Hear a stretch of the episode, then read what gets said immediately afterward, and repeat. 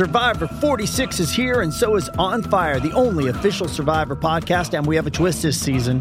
The winner of Survivor 45, Dee Valladares, will be joining us every week. We're going behind the scenes of the biggest moments, the how and the why things happen, and the strategy and analysis you can only get from someone like me, a Survivor winner.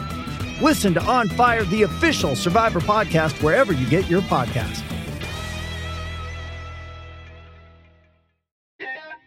Bashamania! Let me tell you something, brother. He gave us everything he had in him tonight. What you gonna do when Bashamania runs wild on? Oh, it's gonna be a good one. And business just picked up here on the podcast. Oh, yeah. We are back bashing the brain. Happy Monday. Willie, what a weekend. What a weekend. I was so uh I mean, how many hours of wrestling did we watch? Uh, We saw uh from from Friday with Max starting to uh all the way through last night. Punches Just, thrown uh, at the MAC championship. It, there were there were there were it was funny because um when you were watching the MAC you had to sw- you had to watch one mat or the other it wasn't like a quad box or anything and the mat I was watching you could hear the crowd you know the crowd was boisterous but the mat I was watching nothing was happening so I was like something's going on and then all the people around that mat started looking over at the other mat and uh you know, it wasn't. Then I had to hunt down the other mat, and so they eventually showed the replay. That was crazy. I know you're like me, you love going, especially to Big Tens, but I gotta be honest, watching it at home and having all the screens, being able to crank out coverage and content and graphics is nice. Yeah. Going last night from Big Tens to ACCs to Big 12s, and now Monday morning being able to hop on a podcast is Yeah. very nice. It's uh, it's there's a catch twenty two there. You know, you're damned if you do, damned if you don't. You want to be there. You want to be there in person. You want to um be on the ground floor and get the inside scoop and what happened to this guy and what happened to that guy and let me know. And um actually this weekend I don't think there was a whole heck of a lot of that like stuff that you like drama that went on behind the scenes that you need to know about. So that was good. But um by staying at home, you get to do every conference and, and watch everything. And um, you know, this morning I have an article up of every qualifier by weight, who hit the allotment and who needs wild cards. And I also have a uh by the numbers qualifiers by state from every state. There's no way that I get that done if I'm at a tournament. And there's no way we're sitting here able to do a show at 10 a.m. on Monday if we're at a tournament, you know? I know. And for those listening, I'm going to link that below because the articles and the content coming out this weekend was great. The coverage Yeah. and, and all the, the allocations. And I'm to link all that up. So if you're listening or watching this, I'll link right to it. Um, I want to dive into the Big Tens, Mhm. but before we do, I was exhausted last night. I mean, exhausted. I was like dozing on and off during the Big 12s Yeah. but I was not going to miss David Carr. And I'm an early bird. So for me, like I had to stay up kind of late for the UFC fight to watch Bo Nickal. Mhm. Not really surprise anybody, but you you had to watch that Saturday night. Last night, Big 12s, that 9 p.m. Eastern start time. Late for me. Late for me. But Yeah. that that Carr O'Toole match. Yeah. David Carr is so freaking good. And I had said, I think with Chenzo early in the season, I said I'm picking Carr to win the whole year. I Yeah. just, you know, he's one of my guys, so there's obviously a bit of a bias, but Carr did so good last night. Did you watch the match? Yeah. I didn't Yeah. think it was stalling at the end of the third. Did you? No. I don't think if one guy's down by one and sprinting and the other guy's just defending, you don't need two guys to sprint. I didn't agree with that call. Um, but before I could even tweet about it, he took him down again. And Yeah. that's one of those matches, too. I think where all three of Keegan's points escapes. Mm-hmm. That's this is another thing where you look at the match and you see Carr two takedowns to none, and the score, you know, he it was five three and he got the pin in OT, but David Carr is just beats him twice in a row, and You it's know, yeah, you think about it too. Um, I'm not. I'm not trying to put the cart before the horse here, but um, we could be looking at. I mean, the way it's tracking now, right? David, David led wire to wire in the first match with Keegan, yeah, who was third and then first in the NCAs. And then in the second match, he he it got pushed to overtime, but it, it, like well, he didn't feel threatened, right? yeah. So I'm not saying that it's a foregone conclusion that David wins uh in two weeks, but you look back, it's like, man, is the loss to Grant Willits going to be like the thing that prevented like history? Right? Yeah. I mean, I'm a David Carr big. I could not be more of a David Carr fan. I love the kid personally. I work with the Bash Solution, so like I, I have the bias there, but he is just so good. And I always feel like when you have a good kid like in the Big 12 or not the Big 10, where you don't see those high caliber matches all the time, it doesn't seem like there's a lot of emphasis on them until the postseason. And then Yeah. all of a sudden it kind of sneaks up. And it's like David Carr is just, you know, four time Big 12 champ now, last one at Iowa State, Cael Sanderson. And this, like, we'll we'll do a whole NCAA preview show, but looking at that weight, I lean towards a potential Carr O'Toole rematch in the finals. H- H- Hamiti looked awesome yesterday. Um, we'll get there when we talk 65 at Big Tens, but yeah, Mhm. crazy. no, I, I'm. I'm with you. Uh, now that being said, about about non Big Ten wrestlers and um, non Big Ten wrestlers and their shine, um, it is true. But David has had his moments, including I think it was, I think it was good for him and his brand.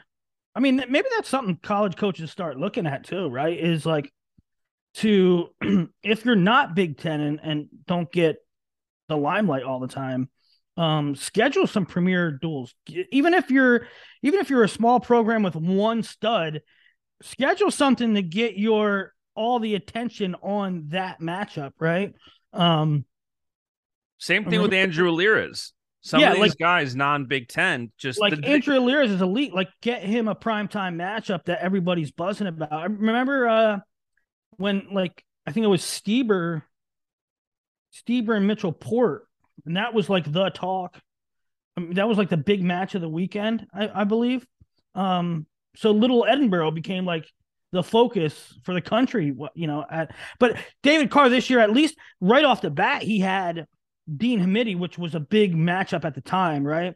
Um David Carr coming up and Hamiti's there. And and so he had a he had a big one at the beginning. He had a big one at the end with O'Toole.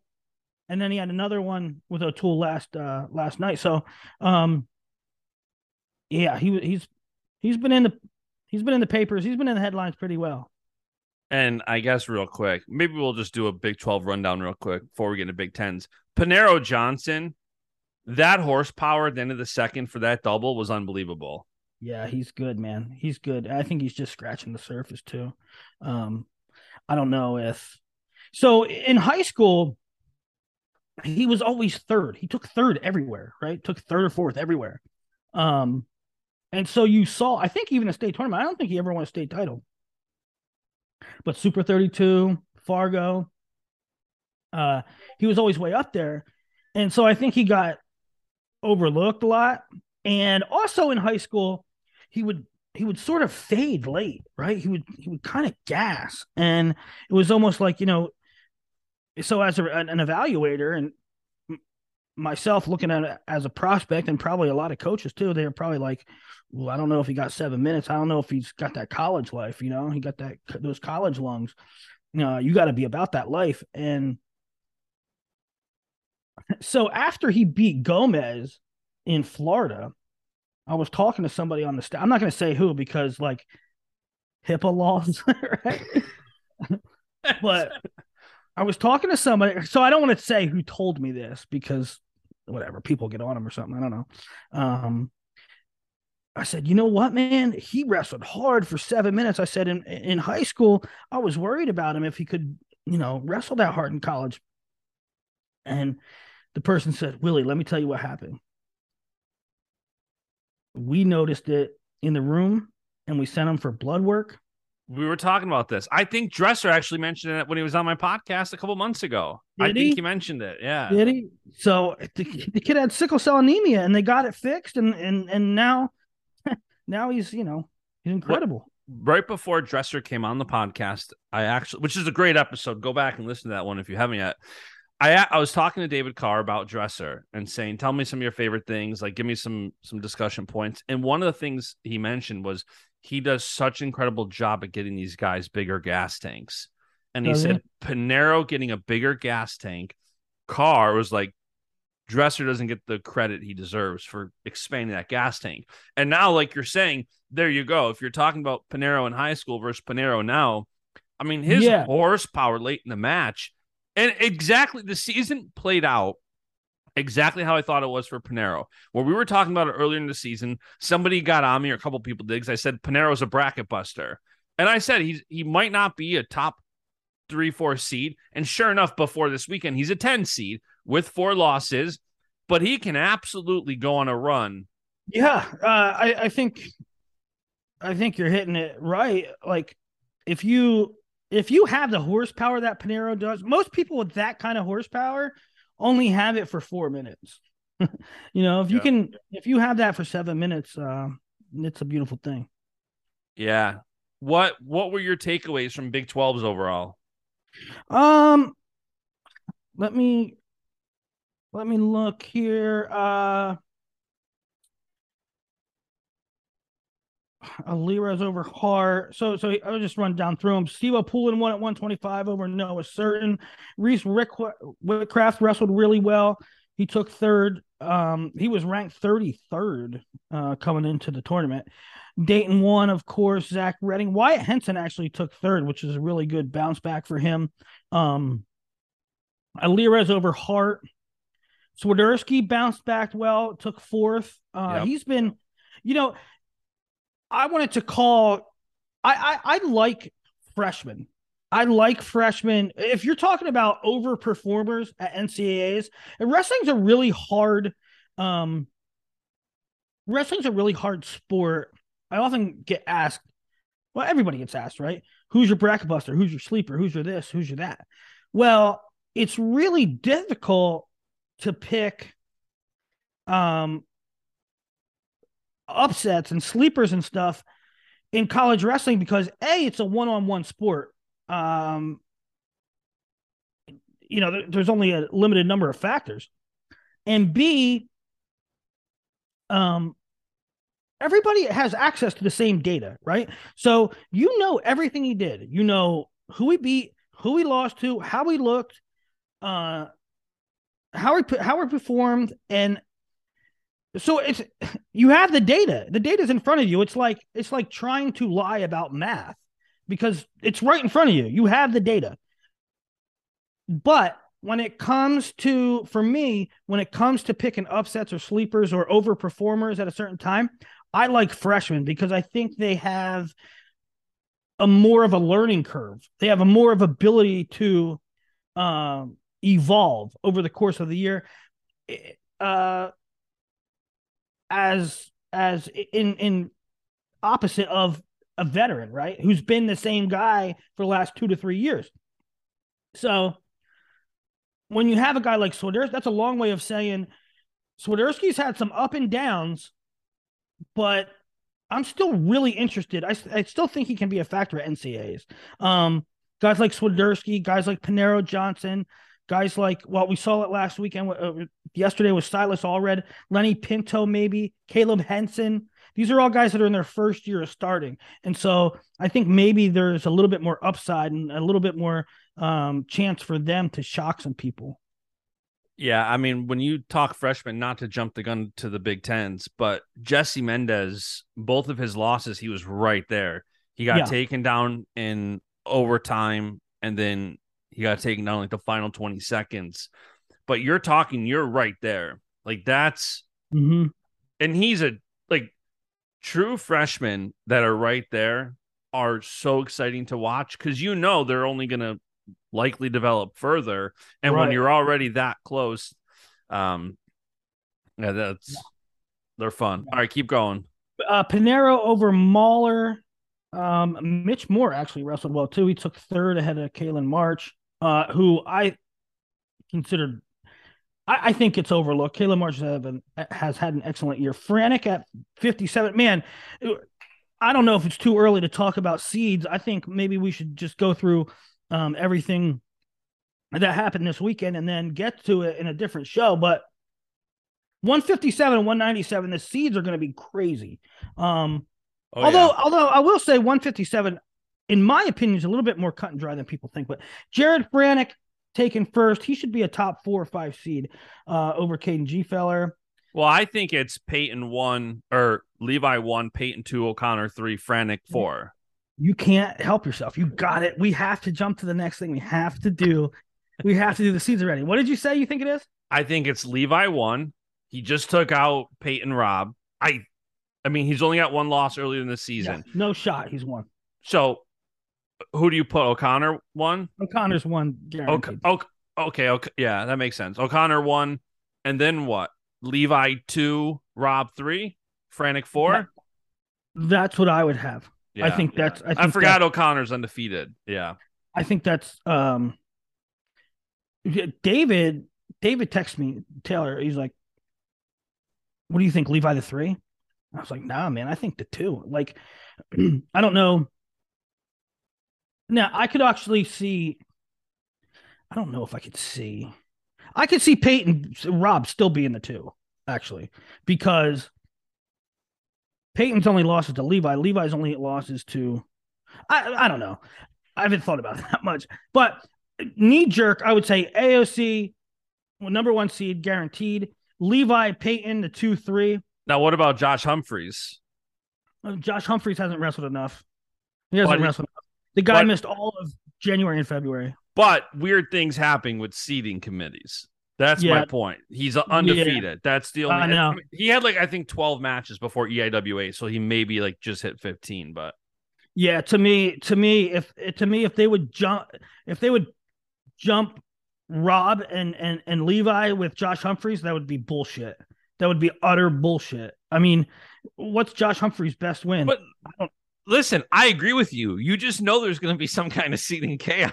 it's like, um, Josh Humphreys' best win this year. He beat Gfeller seven six, Ed Scott. He beat Ed Scott, and and that's it. Or Anthony Artalona. I mean, nothing remotely. He doesn't have a top five win. And the thing is, Levi has a win over Robb. Robb has a win over Franek. Franek's only loss of the year.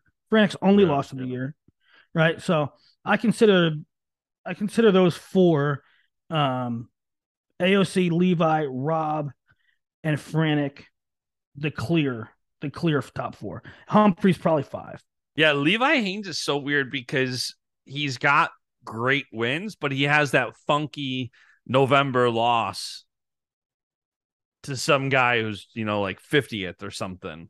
Uh, He lost to Vinny Zerban. Yeah. Yeah, Um. He lost to Vinny Zerban. And um you know, they say that losses aren't supposed to matter, but quality wins are. And it's just it's not transparent. Sometimes they do. Let's be honest. Sometimes the losses do hurt. And uh I, I don't know. All right, well we don't we'll we'll do a whole show for seeds anyways. You had to go there. I had All to go so I mean, it's so enticing. Uh, so then Raw, uh, David Carr over, um, David Carr over O'Toole, Caliendo third. Caliendo is really tough. A lot of people overlook him. Uh, North Dakota State. Uh, yeah, he's. I mean, if you're, he's not a household name, but if you're in some kind of pool for NCAA brackets, Caliendo's a nice late. Uh, He's definitely the guy I was thinking, depending. Like I normally do that one. I was talking about it with Colin Moore last week, where it's like you pick a one seed, you pick a two seed. Like if he's Right. an if he's an eight, nine, ten, right. I like him a lot. right? If he's at one of those pools, that's what I was getting Mhm. at. One of those pools we have to take one seed at each way. He's a he's a nice guy to have. Uh, Dustin Plott over Peyton Mocco. Plott's been up and down. Looks like he's He's right uh, back on track. Um, Keckeisen over Coleman, 6 2. Whitlake took third. Elam over Sloan. What a crazy weight this is. Elam over Sloan. Surber took third. I love Rocky Elam. So do I. So do I. But I, you know what? You know what I don't get about his season? I don't understand it. Something's not right, in my opinion. I, I just because he, he, lost to Surber, and if you look at his schedule, do you know that the Big Twelve, Big 12s were the first tournament he wrestled in this season? It's just been a really odd year for him. Like maybe he was dinged up, or like maybe may I, dare I say like it's a hard cut to 97 for him. I don't know, but yeah, one, I mean, two, he only three, wrestled. Four, he he basically wrestled in eight dual meets this year. He wrestled all... eight dual meets. That's what he wrestled. Eight dual meets. That's just a really weird year, um, for one of the, you know. Well, so many, and, and so many of these guys who sometimes fly under the radar, like Mason Parris was in that documentary on Big Tens yesterday, where you know he's talking about how he herniated his disc in his neck at the World Team yeah. Trials or something. Like you never hear about some of these things until way right. later, and then it makes sense. It's like, oh, well, that kind of makes more sense now. Like, but you never hear about it in the middle, right? Yeah, yeah, that's for sure. That's for sure. I mean, and there's going to be, uh, I guarantee you, there's some guys that got injured this weekend that we don't know about, and we won't know about it till it just kind of leaks out after the season, you know? Yeah. Um, and then Hendrickson, Hendrickson won at heavyweight. Uh, he beat Sam what Skyler. How do you? I, I don't want to do this, Willie, but how do you see the top six at heavyweight? Well, I think I think it goes all Big Ten first. Um, I think it goes all Big Ten. Uh, probably Mason.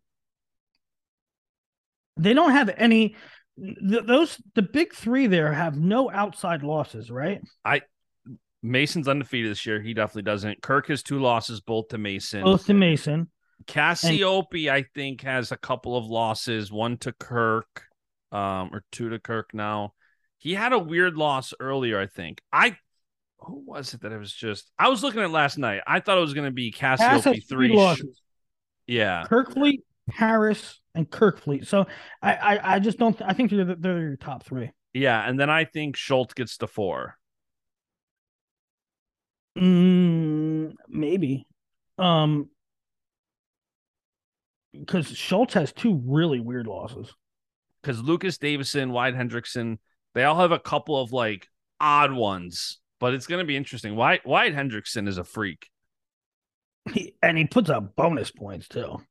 Yeah, he was he won first round yesterday, put up 16 points. Next round put up like 12 points. Hendrickson's only loss is to Mason. Yeah. That's why I think um it's gonna get interesting with him in the seeds. I think he should be the four. And then Schultz probably the five because Schultz lost to uh Schultz lost to Dayton Pitzer and AJ Nevills. Yeah.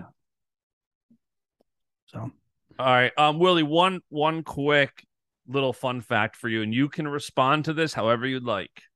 I'm okay. I'm, I'm not teeing you up for anything. I think I feel like you're teeing me up.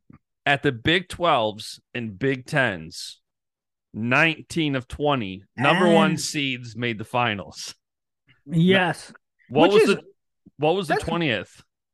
I bet you that's hard to replicate. Yeah. That's incredible. 20 seeds and they all won 20 number one seeds at Big 10, Big 12. That's a good, uh, uh, it's good of you to recognize that. That's crazy stat. And the only one that didn't win is Killian Cardinale, who was the one seed at 125 at Big 12s and didn't wrestle. He forfeited his first match and then he forfeited his second match and didn't wrestle at all. And I know why you're teeing it up. Well, because... you were fighting with. well, I don't like that I saw that you had said he should be punishing the seeds, which I, I personally agree with. I didn't like that then he came at you with the fat fan at home meme. And it's like, dude, yeah. this isn't necessarily a fan saying something. This is somebody who seeds and ranks and has a lot of influence with how things should be in that sense. And then I saw the the director of operations tell you Yeah. that you're clueless, and I'm like, well, Yeah, yeah, yeah. Well, I think you know I didn't appreciate Brad Key saying that I'm clueless. I mean, uh, uh, I mean, frankly, that's just ridiculous. Nobody's more dialed in than I am. I, I, I think, I think that they read into it that I'm saying that he's trying to game the system, and you could read into it that way, I guess. But that's not what I was saying. I was saying I'm so tired of conference forfeits and it not affecting your seeds because it it almost number one it's bullshit and number two it almost always plays out that if you're too hurt to wrestle at conferences I, I mean name me a time where a person was too hurt to wrestle at conferences but then did good at the ncaa tournament it never happens the only the only time the only time it was that anybody did something like that was Nolf. And Nolf actually wrestled till the sixth place match, right? Or he wrestled a couple bouts. yeah. And Nolf was also, yeah, Nolf's kind of an outlier when you talk about that situation where, like you said, Nolf, uh, Nolf also wrestled. Nolf also wrestled. Remember last year? Um, By the way, Nolf was also the favorite going into it. Like Nolf Right. is also like the number one seed. I'm pretty sure he was a returning national champ. Like there's something, you know, trying to protect that. And I, I get that every situation is different and I don't know everybody's story. But like you said, when like somebody was saying, Do you think we see Kirk and Parris tonight? I'm like, absolutely. It was kind of an anomaly last year that Iowa didn't wrestle Cassioppi and Ironman because they were banged up and Iowa thought they had a better shot at NCAA tournament, you know, if they wrestled. yeah. I, I, I, I have no idea why Cass didn't wrestle last year, but um, Ironman didn't wrestle. Ironman forfeited, and you know what? Ironman was really hurt.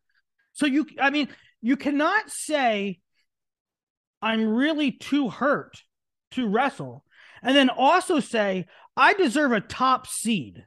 Th- those two, that's like saying um, you're left and you're also right at the same time. You're either too hurt to wrestle, or you can't be a top seed. well, there is ambidextrous people, Willie. Uh, maybe. But my my point was My, yeah, I- you didn't really you didn't poo poo him. You just said the seed should reflect this, which I don't understand why they got so bent out of shape of that. the only thing I can think of is that they read into it that he was not really hurt and he was gaming the system trying to protect the seed. That's not what I was saying. What I was saying is I'm tired of guys forfeiting out at conferences. You cannot not wrestle a match at conferences and still insulate yourself from losses. It's it's really hard to lose a match when you don't wrestle, right? I mean, here's a here's a clear thing of it. Peyton Robb could have defaulted. He could have forfeited his Big Ten final. Guess what? Number one seed locked up. No question about it. No Yeah. question about it. Locked up, number one seed. He hurt himself by wrestling in that match. Uh, maybe you could argue. Um, By the way, my- wasn't Nolf wasn't he punished for medical forfeiting? He was the three seed that year as the returning undefeated national champ. right. Yeah. So I mean, right. But last year they didn't do it. Last year they didn't bang you. Last year they didn't hit you. Right. So that's what I was saying. I'm tired of guys. And I don't know how they could argue with that. Right. You cannot, you cannot be 10 and 1 or you not you cannot be 10 and 0 or 10 and 2 with the medical uh, injury defaults. You can't be 10 and 2 with your best win being a 3-2 win over Joey Prada and expect to be a top 10 seed. Uh, that is totally reliant on your rank, which is totally reliant on basically two years ago because last year he didn't AA and last year he didn't beat anybody good. So you haven't beaten anybody good in two years since 2021. March of 2021 was your last decent win, and you expect to be a top 10 seed two years later? I, I don't get it, and I don't know how they could argue against it. the only thing that would make sense of why they were arguing it so much, I would think, is if he's quote unquote too injured to wrestle, but they think he'll be okay by NCAA's, and it's really not about seed. But what you're saying is it sounds like it's not that. I think they I think they think that I was saying he was trying to game the system. Yeah. And I'll tell you another thing. I'm not sure if he's even going to get it at large. I'm not I'm not sure he's going to get it accepted because he doesn't have an RPI and he doesn't have the one thing they look at RPI, they look at win percentage, and they look at wins against wrestlers in the field. He beat one guy that qualified this whole season. Yeah. All right. Well, I I was going a different direction, but you you went that way. Well, it's something to think about. And, you know, luckily, I, sometimes people say, oh, Will, you rant and rave about everything and everything, everything's negative and stuff. One thing is, you didn't hear me rant yesterday because overall, forfeits weren't that big a deal yesterday. Uh, There- there wasn't many of them. We were talking about it before we started the show. There really wasn't a lot of controversy, drama, and that's one reason why when you were saying like about when you're when we go there and you're kind of getting inside scoop, this was a good year to miss. Yeah. Yep. because there wasn't a lot of like chatter that you missed by sitting on your phone. There was Right. a lot of, you know, just good wrestling to watch. There wasn't a lot of drama. We'll definitely talk about 57. I think at uh I think at EIWAs there was only one medical forfeit there in a was. placing match, which is great. And and that was like a legit injury. I, I just That was a legit injury. Yep. Yeah. Um, all right, let's talk Big Tens. Oh yeah. 25 Spencer Lee show. He- He's just a different breed. He's Liam Cronin. He wrestled him like a dog. I mean, Spencer was tired at the end of that match. He when they went, uh, Ray Flores went over to get him for the interview, he was like hands on knees. You don't see Spencer like that very often. No, you don't. Um, not exactly sure uh what was going on there with Spencer. Um, why he looked tired. I mean, you never know. Maybe he's doing a periodization thing. Maybe he hasn't been on the mat. a lot. He just looked. He just looked tired. I mean, I don't think he also looked like. He also looked like to me in the interview, like he was like, I don't want to do this interview. Stop asking me stupid questions. I, I, mean, I don't think a lot of the guys. I, I did the interview. The PRTC asked me to do it after they had their RTC card, and it's so tough because you're trying to come up with questions based on what you just saw. There's no processing time. And these Yeah. guys are so tired. I I always hate those interviews. I if do them like maybe three matches later.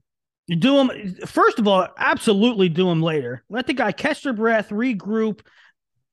You know, the, the way media it, the way it's set up is the guy get, just gets done with a dogfight, and even you know, even Spencer gets in dogfights once in a great while. Uh, you get in a dogfight, then they stick a mic in your face and ask you, and and the, even the part that I don't like is for the hardcore fans, the hardcore diehard wrestling fans want something Of acute. substance. They want something. Give me, give me something I don't know, right? Yeah. But a lot of the times when you get to Big Tens or conference tournaments and you get to NCAAs, the the interviewer is asking questions that are broad Yeah. and uh that want to appeal to generalization. Spencer, you've been through so much. Tell me how it's going. Jesus Christ.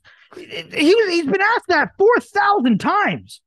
Yeah, it's also I always I kind of put a pause on having college wrestlers on in between like the first half of March because all the good stories always happen as soon as NCAA's end. That's Yeah. when like the good questions. That's when you know even last year with Spencer, it's like that's when or two years ago that's when it came out. You know he's wrestling with no ACLs. Like that. That's when all the interviews right They're now not gonna they're not gonna tell you now.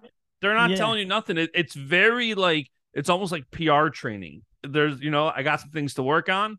Uh, it went good. Absolutely. It, it it's very PR because you know like people are gonna watch that. I mean, who said Spencer Lee said I got things to work on? RBY said RBY said it all goes away tomorrow. I'm a, I'm a Big 10, 10 champ today. Doesn't mean anything tomorrow. Uh, Sammy Sasso said, I'll enjoy it for today. Back in the room tomorrow. Right. So they're just yeah. they're just doing the PR thing. Yeah, they've also had no time to process it either. So, Right. um, but yeah, Liam Cronin looked great. Well, Nebraska, Cronin looked good. You, You were very quick. You're very quick. That five for five went out quick with the the JB tag. five for five. I gotta give you non PSU stats. get your attention. Um, so it, one thing that's interesting about Cronin, and it just sort of um highlights or, or accentuates the, the how tough Big Tens is. I mean, he was down. He was down big early to Braxton Brown, who ended up taking ninth. You know, so um, you got to be. You know, it's cliche, but you got to be ready for every match in, in Big Ten. So Cronin looked really. Cronin looked really tough. Uh, Ramos was third. DeAugustino, DeAugustino's have a really rough year as far as um, injuries and sitting out and being in and out and in and out. And um, Somebody said really- that about him medical forfeiting. I'm like, yeah, he medical forfeit because I think he legit is like so banged up. Like that Yeah. kid is just he's Right. all, like you said all year he's been banged up. Yeah. That's not him trying to protect a seed. That's just him. I think legitimately. Yeah, I mean, there's hurt. There's guys that are legitimately hurt for sure. And and like last year, I you know, Jaden Eierman took offense, and I never even said anything about Jaden Eierman. I said something about the numerous. I was going nuts on Twitter about the numerous. This is unacceptable. There's so many forfeits. There's so many medical forfeits, and Jaden got mad. Jaden, listen, I know that some of you are walking wounded. I know that some. I, I'm not calling you out. But I also know that some that aren't that banged up are sitting. And I know that the seating committee isn't going to factor it in heavily enough.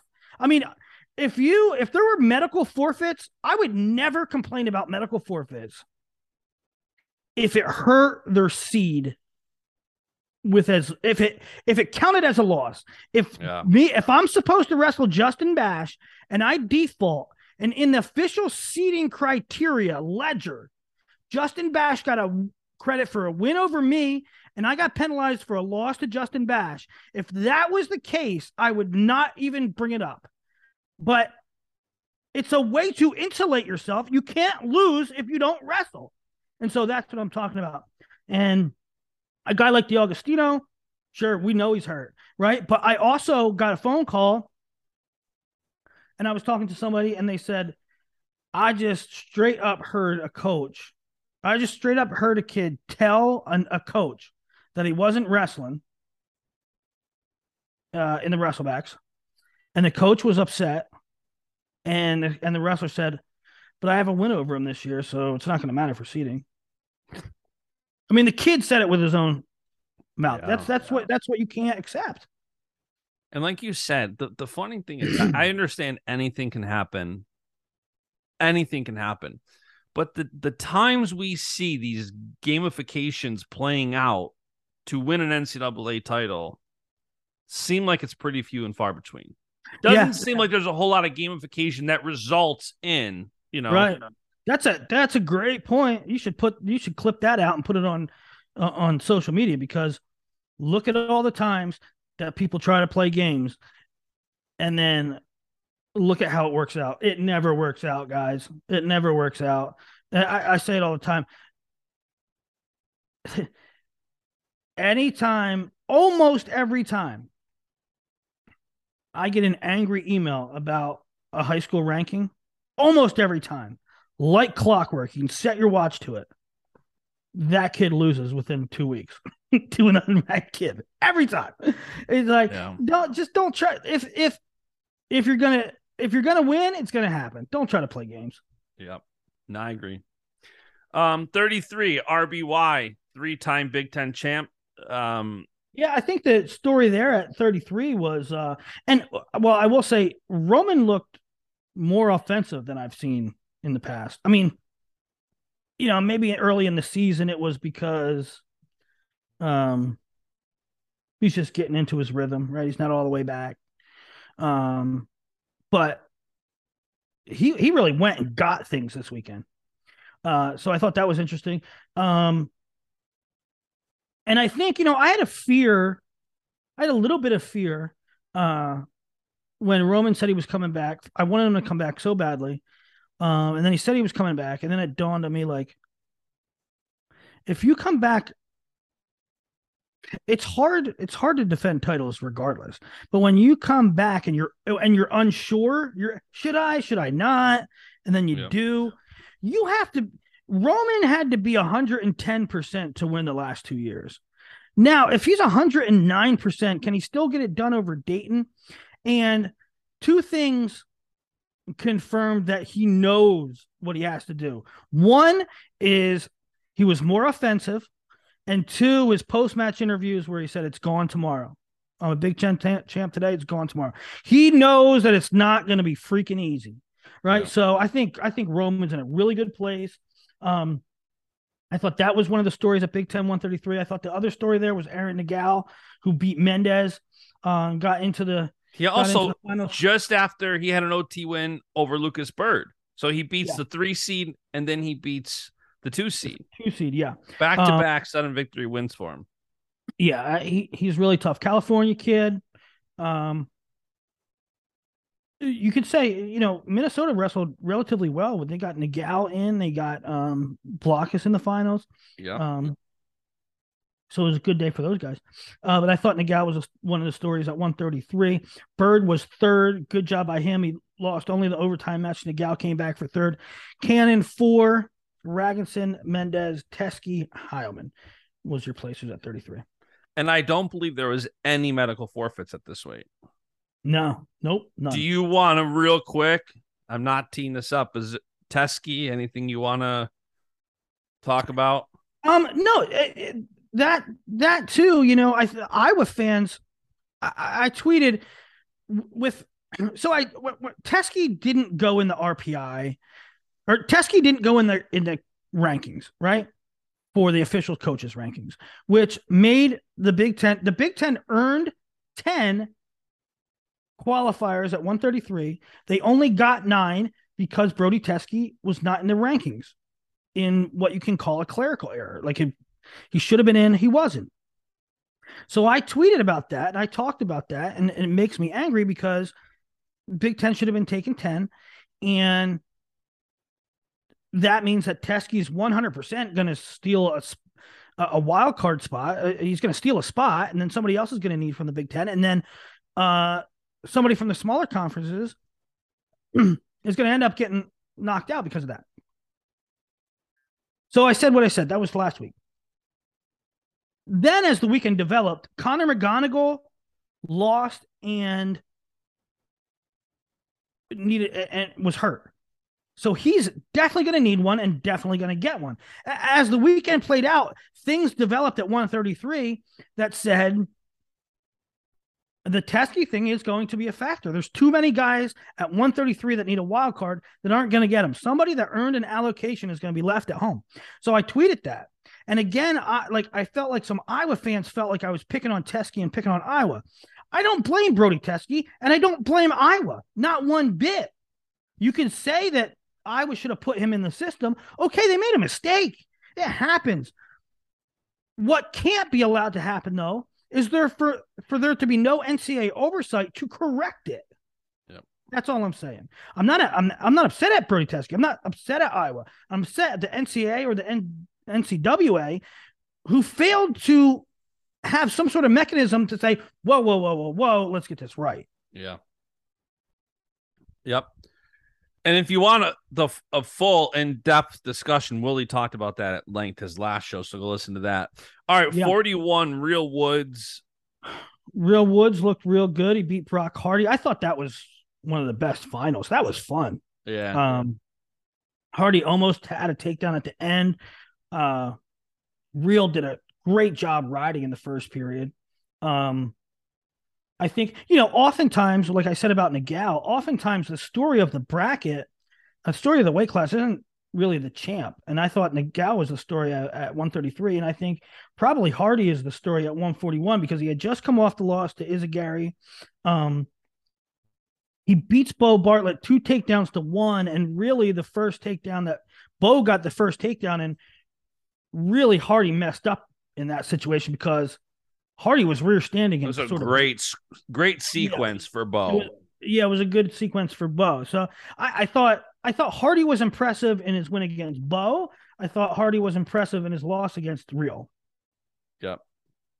Um, or not impressive, but at least at least tells you there's a punch, there, there's a chance, right? I mean, the 141 is not um um I mean, real didn't blow him out of the water, is what I'm saying. It's always fun too when you have a tournament like the Big Tens, which everybody calls like mini NCAA's, and, and it's such a tough tournament. And then you take away like 41, where now like that like that one, two, three of Beau and Brock and Real is so fun. Now add in Andrew Alirez. Now add in Cole Matthews. Now Yeah. add in Ryan Jack. Yep. Cael Happel. Like that is going to be a fun wait in NCAA's. Yeah. Well, actually, uh Happel needs a wild card. Happel had a disastrous tournament. But you're right. Happel has beaten those guys, right? I- Happel's in I think Happel- he'll get a wild card. he'll definitely get a he'll Yeah, 100% get a wild card. But um see those that's that's that's what the wild cards were made for. Wild Yeah. cards were made for guys that are clearly in a tier, Austin Gomez, right? Wild cards are made for guys like Austin Gomez and Cael Happel. They were not made I don't know. It's frustrating sometimes. But- Speaking of Gomez, 49. What an interesting weight. 49. Sasso takes it over Blockhus. Gomez hurt obviously a couple about a month ago. Um, comes back and uh he loses to Graham Rooks. And I I mean, I I just don't know. I don't know how banged up Austin Gomez is. And then he gets called for a slam. It's just there's there's so much to like unpack there. Yeah, like somebody I mentioned that after the Rooks match, he was limping heavily. Mm-hmm. And then, you know, it, it wasn't as apparent during, you know, once he started wrestling back. But, you know, these these are again, I think the stories you're gonna hear in three weeks. After Yes. NCAA's, Right. you're gonna hear what really happened. Mhm. Um Gomez, yeah, he he doesn't seem like he's hundred percent. He does nobody would have thought Gomez doesn't win a single match at Big Tens this weekend. Yeah, I know. So right, so he needs a wild card. That's crazy. I mean, there's seven former All Americans um that need a wild card, including I mean Gomez probably top of the And list. Gomez medical forfeited in the ninth place bracket, which which I think shows Oh. how I want to talk about that. I want to talk about that. Once again, not saying I am not blaming Austin Gomez. He clearly hurt. Everybody knows he's hurt. I'm not saying he's just like Cardinale. I'm not saying he's gaming the system. I'm not saying anything. I'm talking about the process. Theoretically, theoretically, Gomez is going to get a wild card. There's not a shot in hell he doesn't get a wild card. In that situation, he can medically forfeit, which he did, and the conference picks up another bid. Right? The conference essentially picked up an extra bid because Austin Gomez is 100% getting a wild card. yeah, it's an interesting situation. I, I'm wondering how that you know, because there's two things, especially with Gomez. Number one is you have the medical forfeit, but you also have, whether he was injured or not, you now have a loss to Graham Rooks.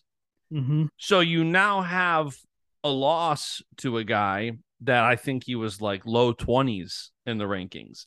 So it's interesting because that's like, you know, yeah, he's definitely hurt, no doubt about it, but it's going to be interesting. I to be honest, I really don't think he cares where he's seated. I think he's somebody he's got to be a gauntlet of a bracket and he knows it. You got Yianni, Sasso, Yahya, Parco, Murin, Caleb Henson, Paniro, all these guys. You know, Doug Zapp took a loss yesterday, but he's always a, a hammer. So, yeah, it's Yeah. going to be interesting. Yeah, um, it's going to be interesting to see what they do with Gomez.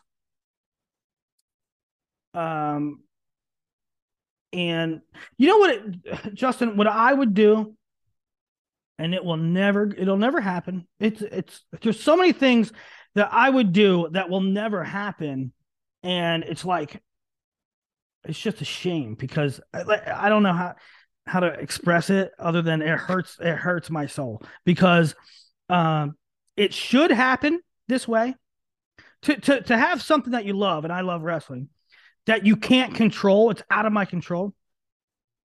And you know it would be for the best, but you can't make it happen. It's just like Where there's a will, there's a way. This there's is a what, Willie, there's a way. this is what should happen. This is what 100% should happen. These wild card bullshit things, the, the wild cards are bullshit. What should happen is if they're going to go the allocation route, what really should happen is there should be like five regions. That's what should happen.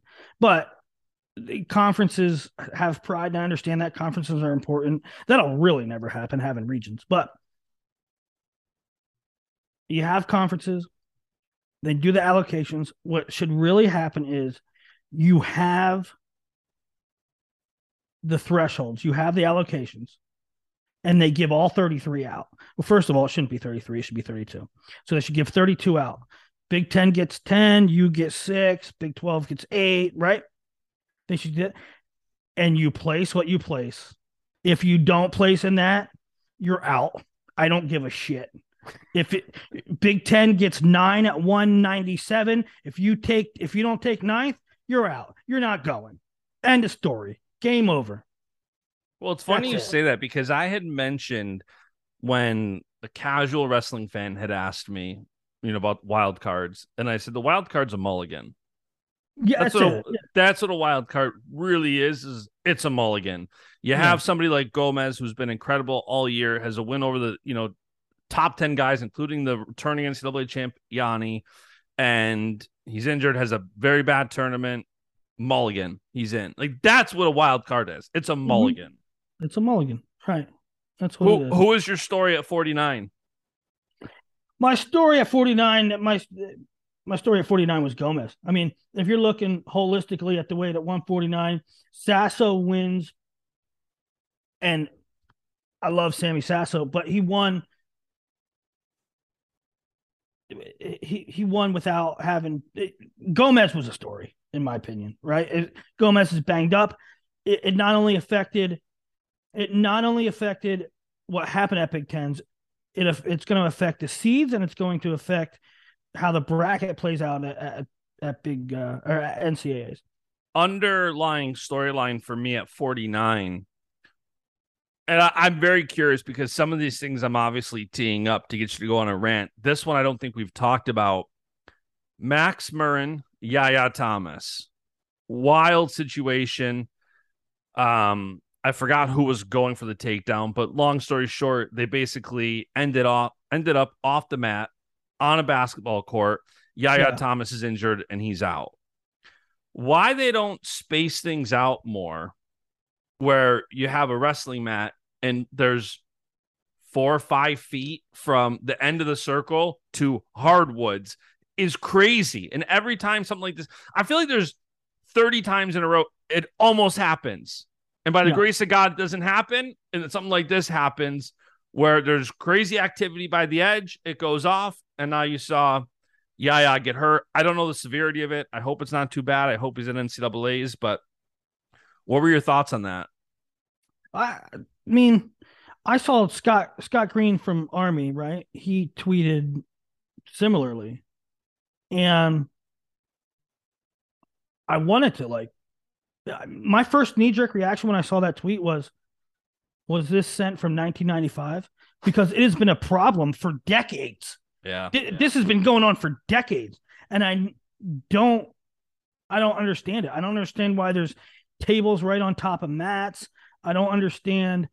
I, I especially don't understand. You see dual meets sometimes. You see dual meets often where the guy touches the hardwood. Like, you should not be allowed to get to that point. Put mats around it. I mean, especially with a dual meet where you have one mat. I mean, it, it shouldn't even come to that, right? Um, but it always does, and it always it space is always going to be a problem in wrestling, especially at NCAAs because it's even worse. Tables NCAAs is one of the worst. Do you remember? Well, especially when it's when it's elevated. Do you remember Big Tens in 2020 in Jersey when you're walking along the sides and Yeah. you're like up? It's the edge of the mat, a foot, and then a fall off where the people are walking on both sides. It's like, Yeah. oh, this is not good. Wait till uh, wait till Tulsa. It's gonna be tight. Uh, the, the So go back and look. I tweeted a picture last night and I forgot to send a follow up tweet. I love what the Big 12 does for their championship finals. They give it the NCAA feel. They the Yeah. red carpet, the green carpet, the it's great. right. But you see that arena, and I go, ooh, because somebody was asking. Well, we'll talk about a different topic offline. I don't know if I can say this on there. We'll talk about it after. um, but yeah, that that was a that was a, a scary situation. I, I hope Yahya's okay. Um, 57, no shortage of, of talking points here. There's an obvious one. We'll talk about Robb Levi. One crazy stat Will Lewan has been in nine overtime matches this year. He's Mhm. won he's won six of them. Three of them were at this were this weekend. Yeah. I, I I don't understand it. I don't understand. I mean, he is clearly good, right? I mean, he was ranked highly in high school. He won a freaking cadet world title. Uh, I don't understand the lack. To me, to me, 90 times out of 100, lack of scoring comes from a lack of confidence. Because why wouldn't you want to go out there and score? And I, I just don't understand. But his- flip side, you do got to have confidence to pull off all those overtime wins. I, I guess, I guess you could. I mean, he he likes to play Russian roulette. he likes to just take it down to the wire and say, "Hey, we're gonna." It's gonna, be a coin flip, and I'm okay with whatever happens. yeah, he beat uh so he beat Brayton Lee in tiebreakers. Then he beat um Chase He and then Sonate. yep, and then he beat He beat Chumbley. Yep. Crazy. Um, Levi Haines, baby. Levi Haines. Here's a kid who they didn't know if they were going to pull his red shirt. Yeah, Win, wins the Big Ten in that is the way to win. Now, I know you're going to say, let me finish. That is the way to win a Big Ten championship. You beat a guy who's undefeated. Both guys put it on the line. Like you said earlier, I mean- Peyton Robb could have medical forfeited, protect the seed. He didn't. I, I love that about him. um, Levi beat the undefeated number one guy in the country that and going to was going to be the number one seed. That's what Levi did as a true freshman in a season where they weren't sure if he was going to start. I mean, that's that's how good Levi is right now. I mean, and it's the Big Tens, right? It's not. And I know you've been you've been preparing for this wait all morning because I saw the takedown video. Well, no, it's it's not. Um, I don't have. I don't have, and that's that's the the problem with the problem with ever saying anything on Twitter. I at least me. Now I don't let it affect me. I don't let it like. I don't let it affect what I tweet and what I don't tweet because I don't give a shit. But I do know that anything that I say, for some reason, I don't know why me, I know that anything that I say will be read into as if there's an alter, uh, ulterior motive or there's a, uh, some kind of bias coming from somewhere. I don't know. Is he Yeah. looking to? Well, he he Willie's saying this because he likes this guy. Willie's saying this because he don't like this guy. Willie's saying this because he's the favorite of this. His favorite is it? No. I never say anything because I don't like a guy, and I never say anything because I do like No, and Uh, a program. My point is, I, I mean, I'll just say it. I mean, that's a takedown. It's a fucking takedown. That's a takedown. It's a takedown whether it's Peyton Robb. It's a takedown whether it's the, the some a Mongolian wrestling a guy from Azerbaijan. It's a take. That's a takedown. All right. So that call got blown. But I am not saying. But I am not saying that Levi doesn't win that match, whether that's a takedown or not. Right? I mean, that's that was just the end of the first period. And I I have to defend you. I can honestly say that I've seen you tweet something because it's it's the right thing, and then text me that you're bummed about it. Like some Yeah, yeah. something happens, and then you're like, your fandom or bias, whatever, is in a text. It's usually not in the tweet. The tweet is usually Yeah, yeah. the tweet will usually get you in more trouble with who you're a fan of than Yeah, the other way around. You don't Right. really do stuff. You're Yeah. you're normally the opposite. But Well, I I- mean, somebody, so some guy said, and I knew it was going to be said. I knew it was going to be said. Some guy said, "Yeah, that's because you like Nebraska." Uh, what day is it? Because today I like Penn State. I'm Penn State Willie. Tomorrow I'm now I now I love Peyton Robb and hate Levi Haines. Give me a break. I thought you love- were Michigan, Willie. yeah, last Big Tens, I was all Michiganed out, and uh, two last week when it was Teske, I was every coach in America was saying I was protecting the Brands brothers, or I was scared of the Brands brothers. Uh, Make up your mind who I love and hate, people. Uh, but- to me, to me, what's right is right, and what's right was that was a takedown. I'm taking nothing. Away, I'm taking nothing away from Levi Haines. He's a Big Ten champ. He went and earned it. The score was 0-0. He might have won it if it was 2-0. So, So what what I I'm never one never not never, but I usually don't comment too much on the technicalities. I'm by far no rules expert. So was that a takedown? I'll go 50-50.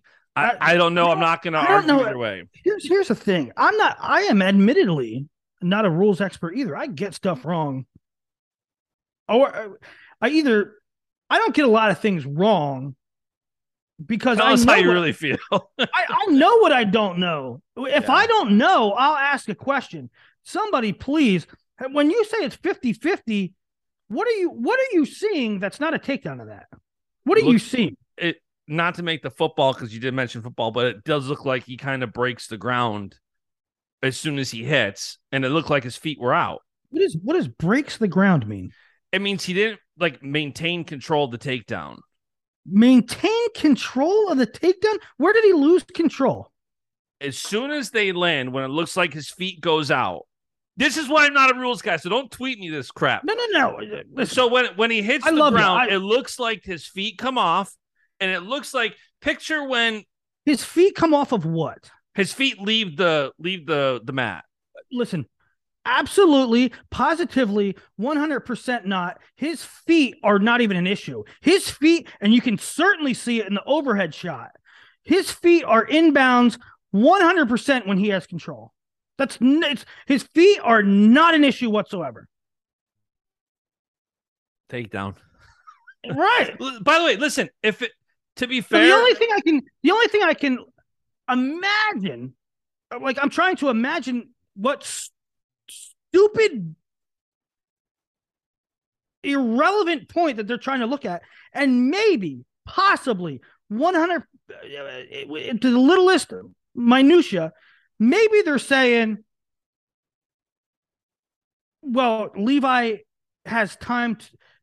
Levi has time to react there and it might not have been a complete control beyond reaction time. Which where was it? The reaction time. He had, he, he didn't escape control within reaction time. So I, I don't know. Yeah. So he, here's my thing. Again, whether it was called or not, I, I'm I'm obviously glad it was called a takedown, but I'm glad it didn't really. There didn't seem to be a lot of blowback after because it happened early in the match because it didn't. Obviously, you can make the argument it affected the outcome, but it happened early in the match. No points were called. It's not like you gave Levi the points and that's how he won. No points were called.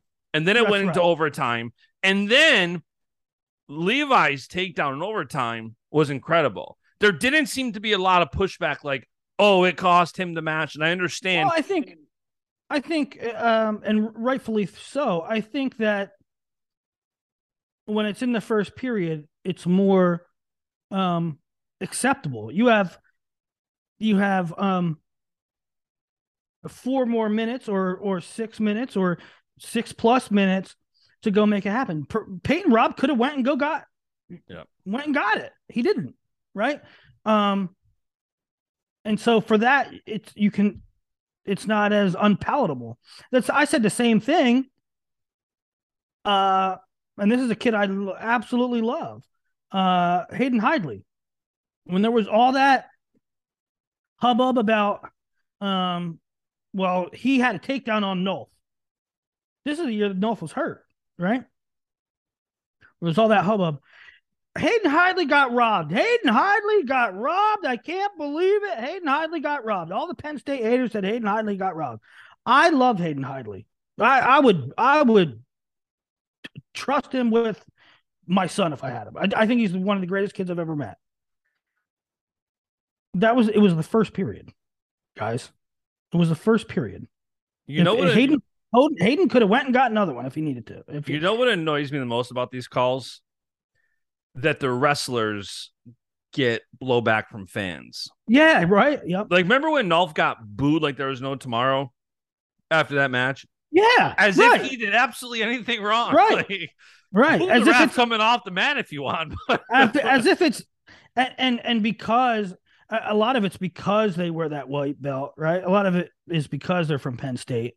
Um, they'll get booed a little bit, and Levi will get booed a little bit, but um, it's not Levi's fault. Yeah, it's like, a, and I think I talked to Max Dean about it when he was in the podcast. Like, how do you feel? And he's like, listen, they're passionate fans. What are you going to do? Like, Yeah. I'm not doing any, I don't control it. I just have to wrestle. That's what the referee, you know, if a call goes your way, great. You also lose some calls and nobody says two things. Mm-hmm. Mm-hmm. All right. So 65 was another fun weight. What did you make of it? Fun from top to bottom. Um, you know, it's interesting. This weight's so packed with with great guys, but they can all beat each other. Hamiti, Kennedy, Kharchla, Amine. Um, I, and and frankly, I think it could go. No, I, I don't know. Do you end with this weight in I think- NCAA's? Yeah, I think so. Well, let's see. Well, they're going to end it with Spencer, guaranteed. Um, but well, they could yeah end with Yianni too. They're going to end with Spencer. Uh, oh, I want to listen. You are a brand guy. You are a brand guy, and I, I this is slightly off topic. Um, but earlier you were saying about a non Big Ten guy getting his shine. Did you happen to notice what ad was running during Big Tens? Spartan with Yianni. I was like, that's pretty bold. Like, Yianni's not even, Yianni is a college athlete, still college wrestling.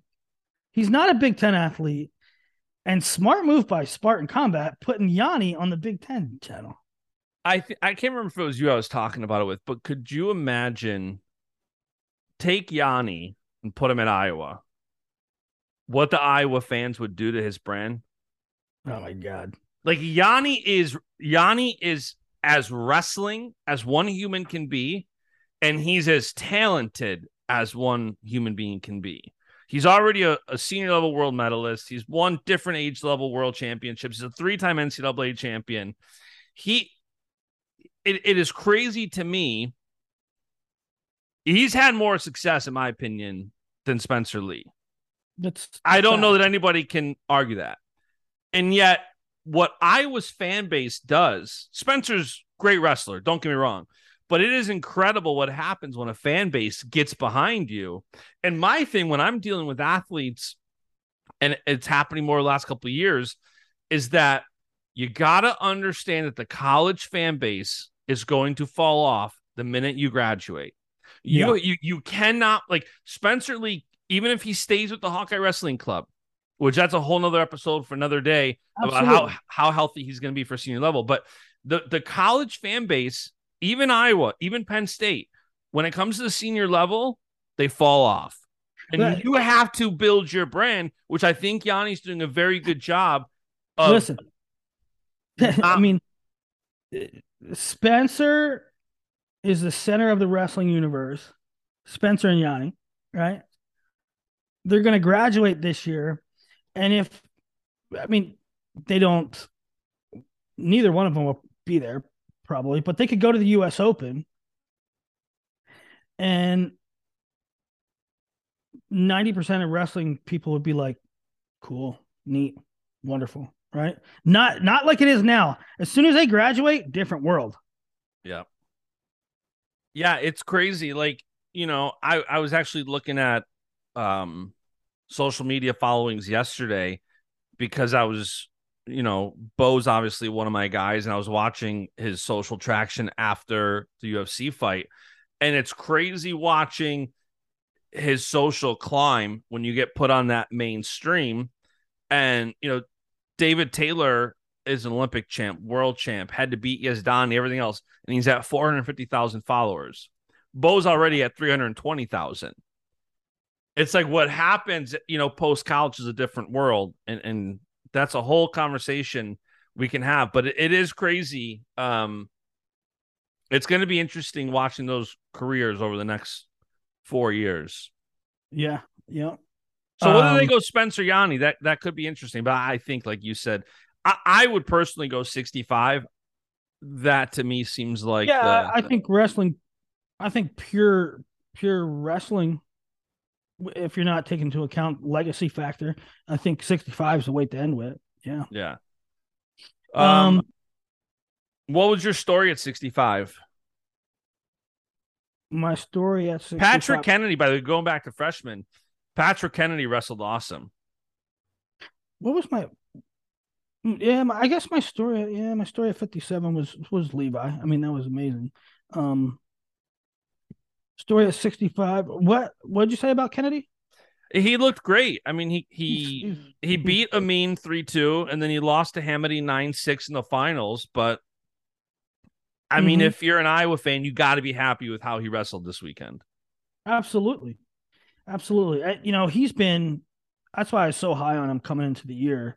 I mean, there were rumors there were rumors that he was given Marinelli everything he could last year, right? Everything Marinelli could handle. There were rumors that Kennedy wanted to go, wanted to be in the lineup. And what that says to me is he's hungry. He's like a dog on a bone, right? He's You said that week one. Yep. and that's why I was so high on him coming to the year. And now, you know, he's a freshman. Um, You know what was a storyline that I don't ten finalist in a loaded weight. Yeah, loaded weight. Um, sneaky two things that are kind of related about 65. I thought Kharchla looked great. I thought he looked great all weekend. I, he beats Facundo, who takes a couple of losses and, and places seventh. I did not see that coming. Loaded weight or not, I did not see Facundo seventh. Uh, I did. I wouldn't have picked. I wouldn't have picked Facundo seventh. I would have, you know, I would have picked him fifth probably.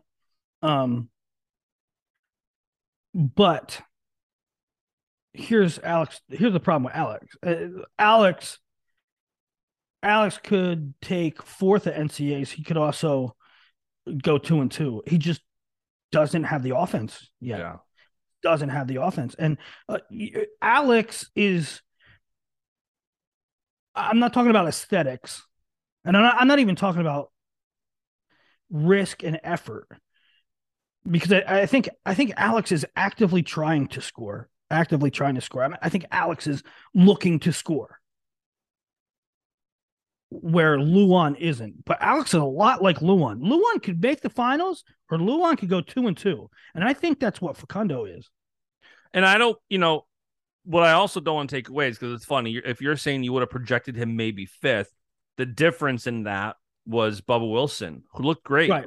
So he he beats Well- Facundo in a close one, three two, and then he goes to tiebreakers with Amine. Well, you know, but in my opinion, Alex Facundo is light years better than than Facundo. Uh, uh, I mean, Facundo is light years better than Bubba Wilson. Uh, uh, certainly, his upside is. But when you, but when you struggle to p- score points, you put yourself at risk of losing one takedown matches all the time. Yeah. Yep. No, I think that's right. So, uh, like, Facundo is much better in my opinion than Bubba Wilson. Um, Lewan is much better than a lot of 57s, but when you, but he's always going to be in danger. He's always going to be in danger of of dropping one. And I think Right. he's young. I think his I think I tweeted this not too long ago. His offense will pick up. He's in that Penn State room. He's young. Like he's Hundred percent, hundred percent agree. I, listen, I'm not saying that that this is Alex Facundo and this is always going to be Alex Facundo. Yeah. I'm saying he, he's a freshman trying to figure things out, Yeah. right? And and he'll get there. He'll get there. Yeah, I think it was a big conversation after the one duel. People were crying there wasn't more offense. I'm like, dude, you gotta understand that a lot of these guys too are are are young. Same thing with with Van Ness over uh, back at 49. Like he loses two close ones to Murin. He loses a four two match and a three two match. You well, listen, uh, which is also how Murin Facundo- wrestles. but- Facundo took seventh, and that probably has a lot of Penn State's fans. Um, what's the word for it? Um, not less than optimistic, right? But keep in mind, he beat Kharchla, who was third. He was overtime with Kennedy, who was second. He did he beat Amine? I think he. I He remember. beat Amine. Let me see something. I either think he him- did in overtime. Yeah. So uh he took seventh, but um yeah, he beat the guy that was fourth, he could beat the guy that was third, and he was overtime with the guy that was second. So Yeah, and he's Mhm. also like, you know, his loss to Carr was 4 2. He lost in tiebreakers to Patrick Kennedy. So, yeah, I don't, I mean, as as a Penn State fan, I don't think my expectation or hope is any different. I think he's in a arguably the toughest, not arguably, he's in the toughest he's in weight the toughest weight. of the year. You can make the argument heavyweight. There's a lot of world level success there too, but I, I think that 65 is is the weight of the year. You got Carl O'Toole. I mean, look at Shane Griffith just took another loss to that same kid from Oregon State again. Like this weight Yeah, is I not mean- only crazy, anything Yeah. can happen. Speaking of, you know what we didn't talk about? I, I, failed to mention it. Uh younger Bastida took like sixth. I didn't even I missed that. Yeah, he took sixth. Wow. Um, so we're talking about tough weights. I think heavyweight's one of the toughest. I think 97 is one of the deepest, and uh, but I think 65 to me is by far um, the most loaded weight. And Facundo's a freshman and has beaten some of these guys, so I wouldn't be too down on Facundo. no, I agree. 174. Uh, I don't know. I don't know the, the 174 was just pretty it. chalk. It was Like- chalk. Starocci um, beat Labriola. Um, I think two takedowns to zero. Um, and and I think that's probably about to be expected. Um, I think that uh, Labs. There's a really fine line. There's a really fine line between being really good at leg really good at not getting taken down and and being s- I don't want to say lackadaisical, but if you're really good at defending take defending finishes, then sometimes your leg defense isn't as good because you're like, I don't care if he gets in, he can't take me down, I can't finish, right? Um, What's interesting about Carter too is that he just beat the number two kid in the country to win another Big Ten championship. And if you are on social media, you know Carter talks a big game. yeah, This kid keeps backing it up. I I, I, I, mean, I Carter is, and it's interesting because I think after this weekend, I would, my stock would go up for Carter because I Mhm. think you saw him take out Labriola in a pretty dominant fashion. And then at the same time, Mekhi Lewis, he's already beat him. And Mm-hmm. Lewis went into tiebreakers. They didn't look Who- that great. man, it's it's it's you know, I there's shows and shows and shows to be done before NCAs, but who would you take to be in the finals? Labriola or Mekhi? I think Labriola. I think so too. I Mekhi didn't impress me much, and I think that Nebraska is, is rolling. I mean, there there were the haters that said like, you know, after I think we both put out tweets and graphics about going five for five in the semis. And then unfortunately, four out of the five were not favorites. And it's like you can't you can you have to acknowledge five out of five in the semis is really good. And also when you have the final matchups they did, I don't look at that as a negative towards Nebraska. You like No. it, Labs wrestling Carter. I mean, these are not, and you did have Allred beat Max Dean. Like, Yeah, but here's the thing. Right, you put out five for five in the semis, and, and Nebraska got five in the finals, and people say, "Oh yeah, but how many are you going to win? Oh yeah, they're going to lose in the final." Listen, it, the accomplishment in and of itself is impressive. Yeah, they might go zero and five in the finals. It's the same thing last year. Uh, I was sitting with Cody Goodwin at Big Tens, and you too on social media, and I was saying, "Oh my God, Michigan won seven in a row. Oh my God, they won eight. Oh my God, they won nine. And like Cody was like, "Yeah, but there's no way they can repeat this at NCAA's." And then they won ten, and I go, "Oh my God, Cody! Now that Michigan was just won twelve in a row," and he's like, "Yeah, but they can't reproduce that at Big Ten, at NCAA's." oh my God, Cody! Can you believe they just won fifteen in a row? He goes, "They can't do that. They can't do that at NCAA's. It's not reproducible." it, it doesn't matter. They're doing it now, and it's very impressive. And that's what I thought for Nebraska to go through that and get five. And I'll even say this too about Nebraska. Um, I'll say this about Nebraska. Nebraska put half, half. Nebraska put half their team in the Big Ten finals, and that is a year after losing Taylor Venz, Eric Schultz, All American Christian Lance, redshirting Ridge Lovett. They still put half their team in the freaking fi- in Big Ten finals. Just incredible, Yeah. incredible job. I mean, I know that you know I got ties to Nebraska, but uh, it's they're doing an impressive job. mhm.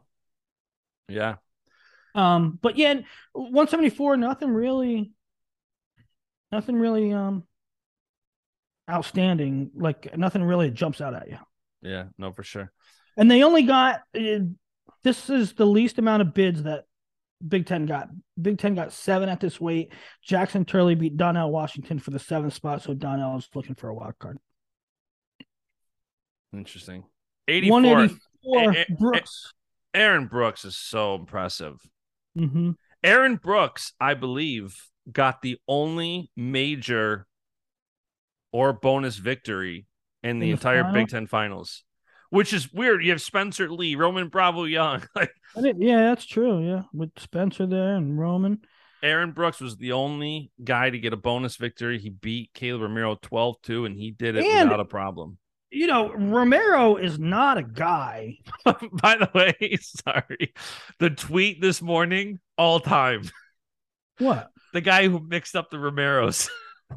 Oh, you know what? I have not checked Twitter since I, re- I have, since I tweeted that.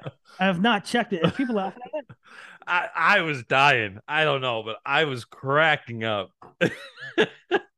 For those not listening, Willie has an uh, an affinity, an infatuation with Demetrius Romero still being in college. And, it, this is his eighth year. and so Willie makes a comment, and then somebody else put makes a comment about Aaron Brooks beating Romero, and somebody says he's beating a middle-aged man because they got the Romeros mixed up. Innocent mistake. It was just so funny.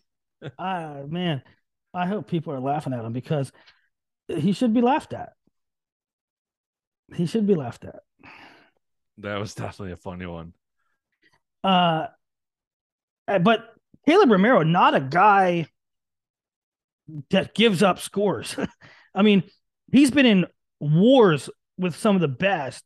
Um, but Aaron Aaron Brooks is he's that good. Um, I thought it was interesting too. This is always, you know, this is the danger of having me on. Uh, is sometimes I'm gonna touch on subjects that most people don't want to talk about.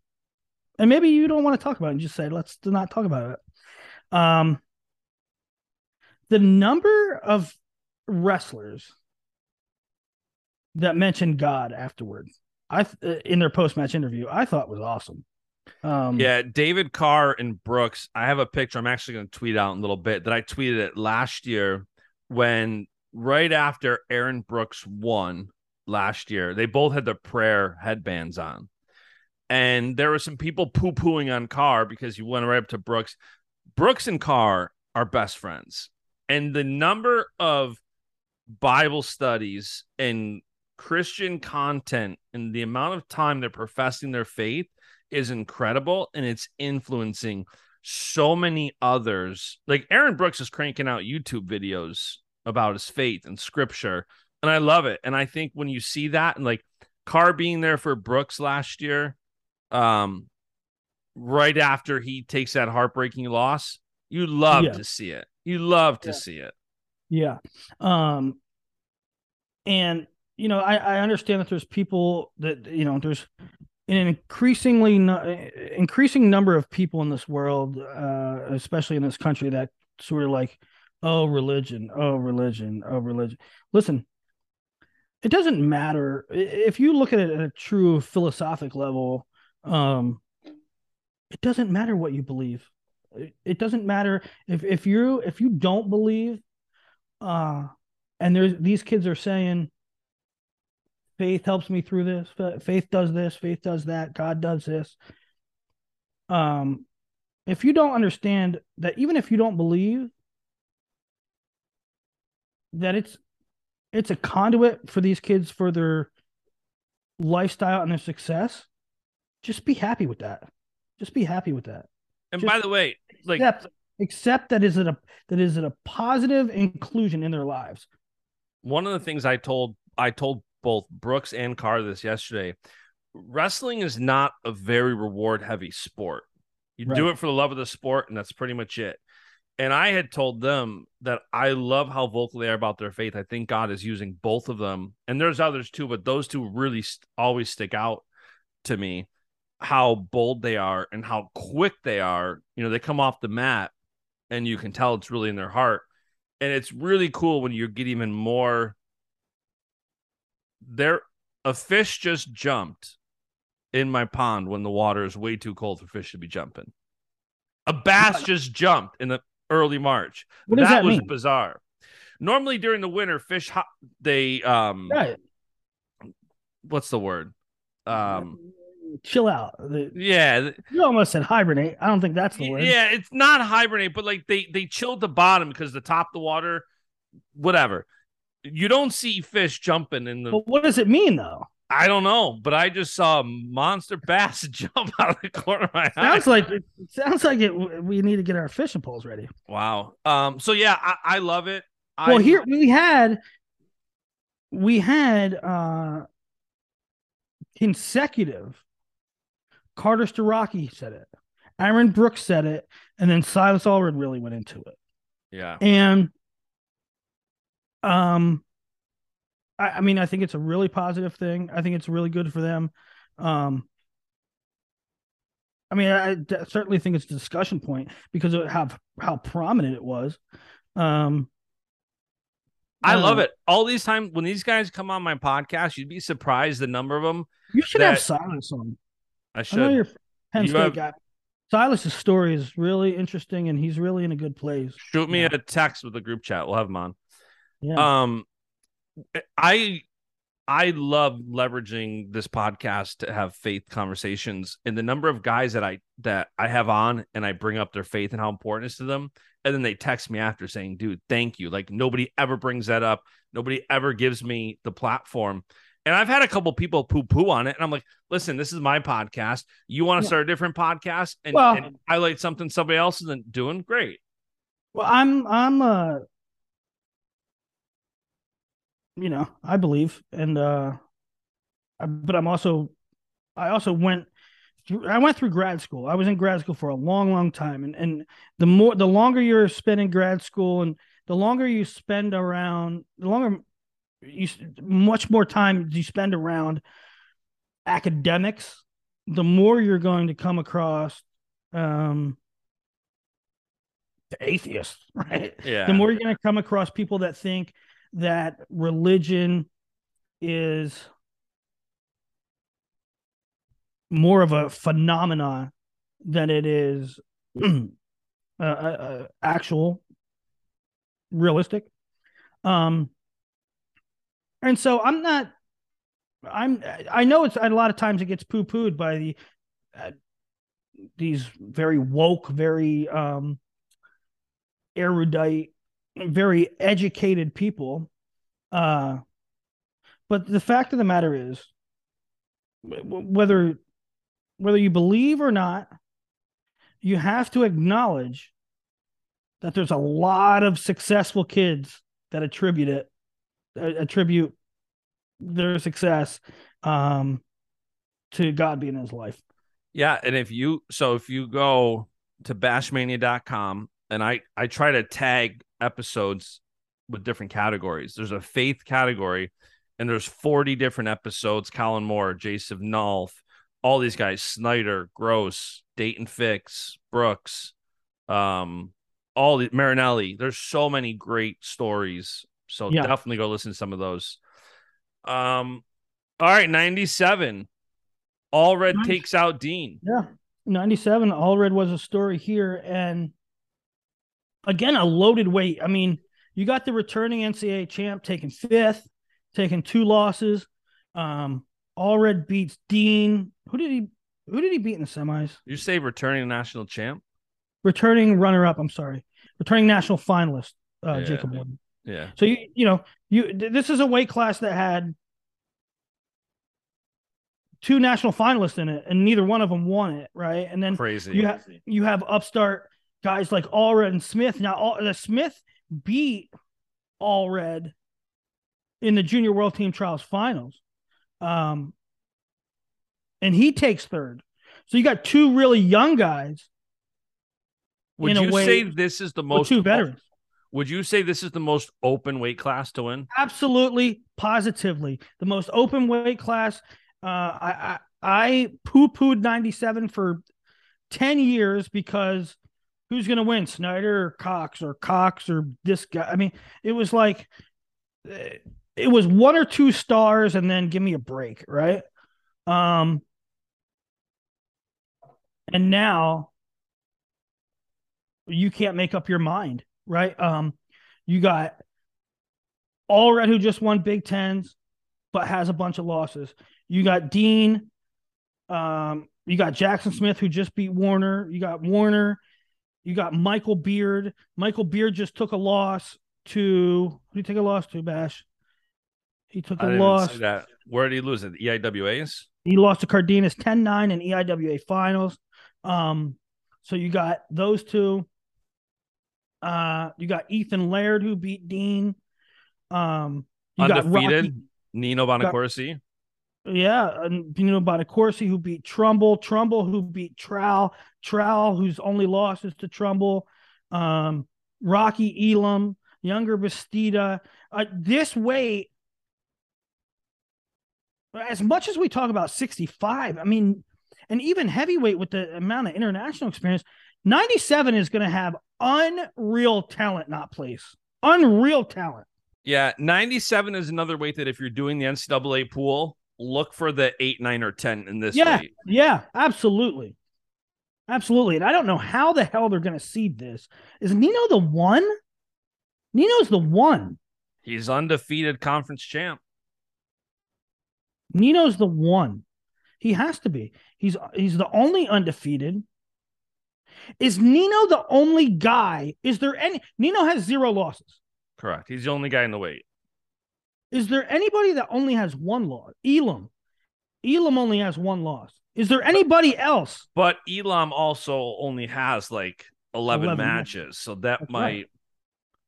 Right. Um, Bernie Truax was 11 and 1. It, it, Truax only has one loss, correct? Um, but but uh Dean has two losses.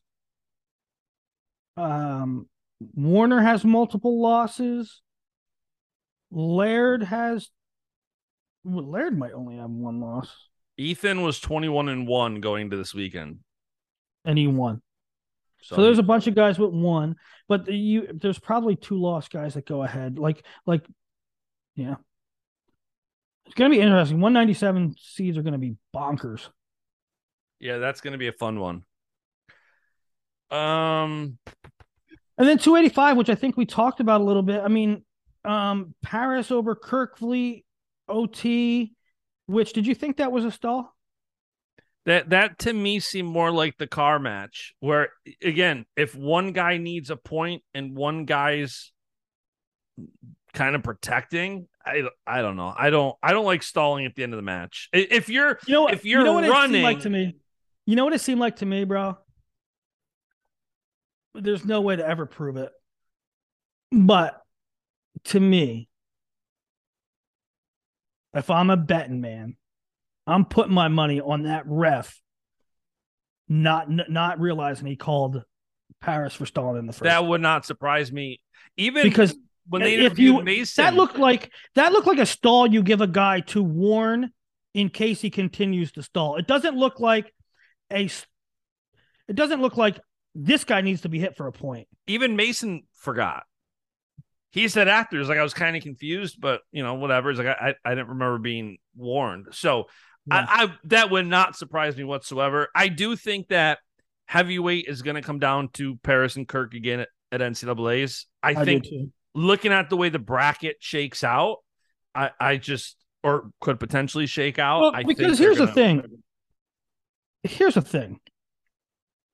Mason's the one, Kirk's the two, and Cassioppi's the three. So we don't we almost don't have to look at matchups, right? Like one could say, well, maybe Schultz is a tough matchup for Kerkvliet or Cassioppi, and maybe he is.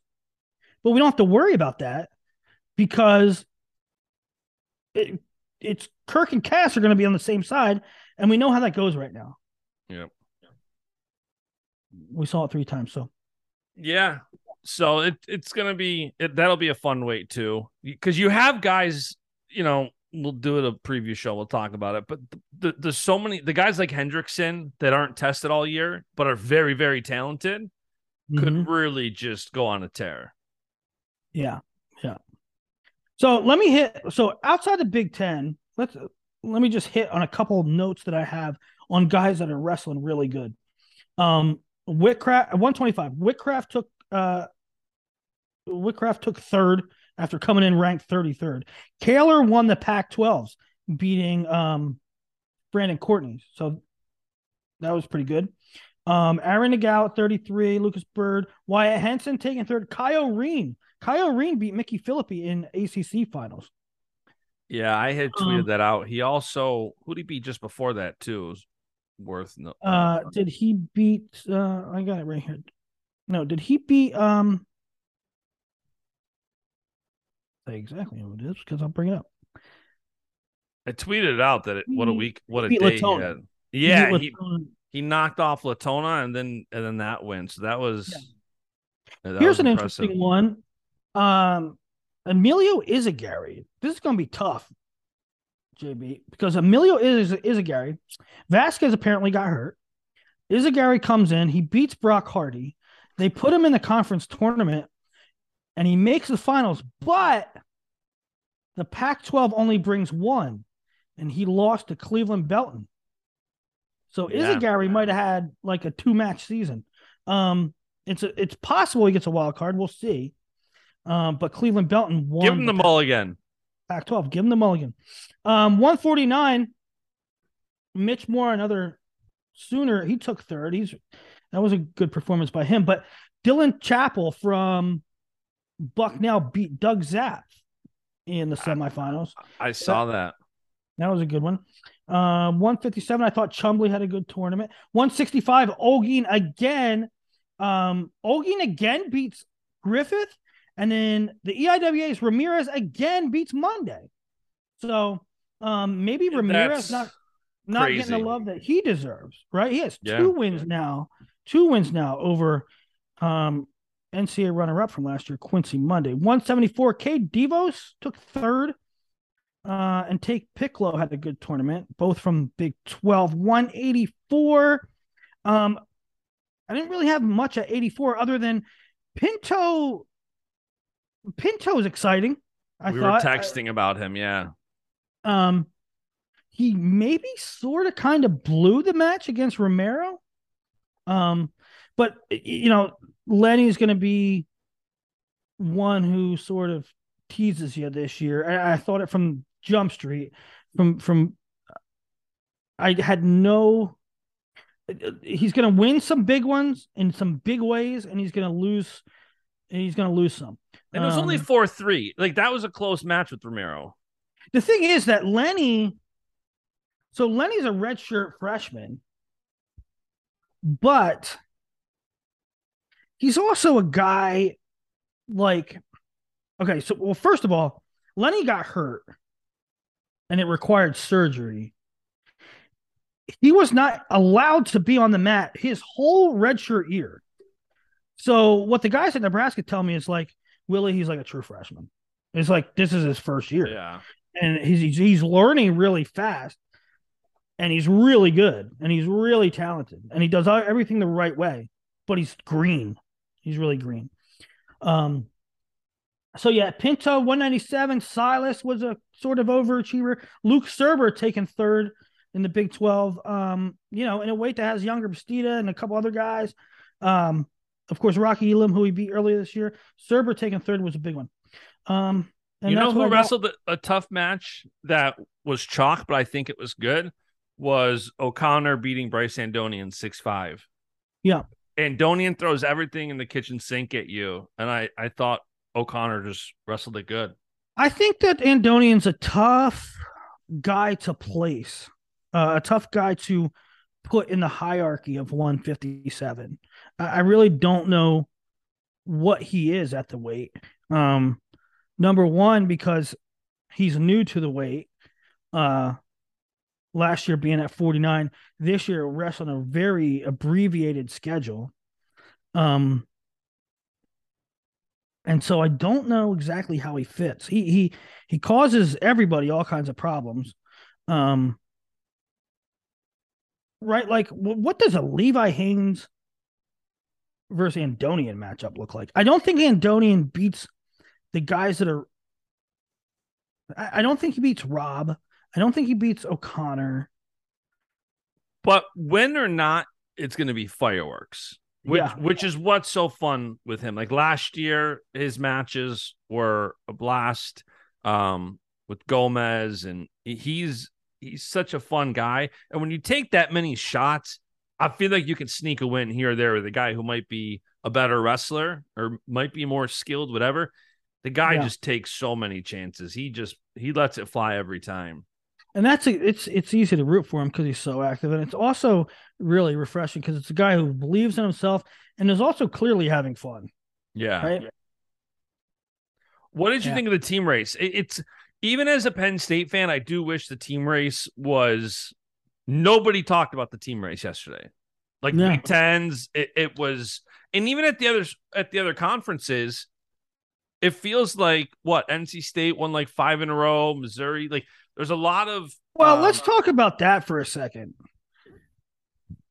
Virginia Tech, Virginia Tech has been very good recently, and even a couple years ago, UNC had a pretty pretty deep squad. That's super impressive. Even though it's a small conference, five in a row is really impressive. What do you think Um, of combining some of these conferences? I don't know Um, happen. It's just some of these, like you look at some of these brackets with like Yeah. six guys. It's like, what I don't think. Um,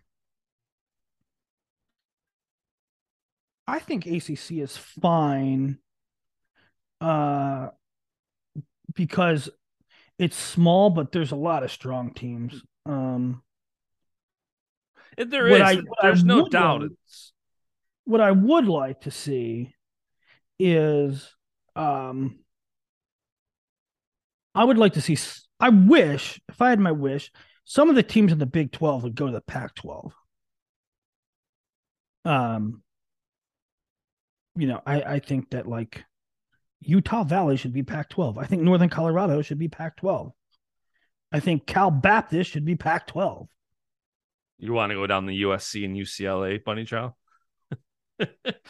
who the hell knows what we get there? I, I, I, that would be a dream come true if they started. But Uh, uh, you know what? It- it- simultaneously, it's a, it's a, it would be a dream come true if they had to add, and it's also a nightmare if they don't. Because if if they start if they start having special rules for special schools. If you for start, those listening, real quick to interject, for those listening who might not know what we're talking about, USC and UCLA are moving to the Big Ten next August. right, And there's talk that they might have to add a wrestling program or add programs. yeah. So if, it's obviously if wrestling. if USC and UCLA don't have to add, now you're going to have 16 teams, two without. Do the do the does the rest of the four do the other 14 teams say, man, maybe we should cut wrestling? That's Right. scary. That's scary as hell. Yeah. Yeah. No, I think so for sure. Are you next topicing Penn State to win in two weeks? Yes, sir. Yeah. I Are wish you? it was more of a team race. Yeah, obviously. Hey, let's But- talk about Oregon State though. Oregon State balled out. They won the Pac-12. Let's I gotta go- I gotta give a shout out to somebody. Um Jack at Wrestling Hypes on Twitter tweets me. Don't sleep on the on the Beavs to take home the Pac-12 title. Tweets me later. Let's go.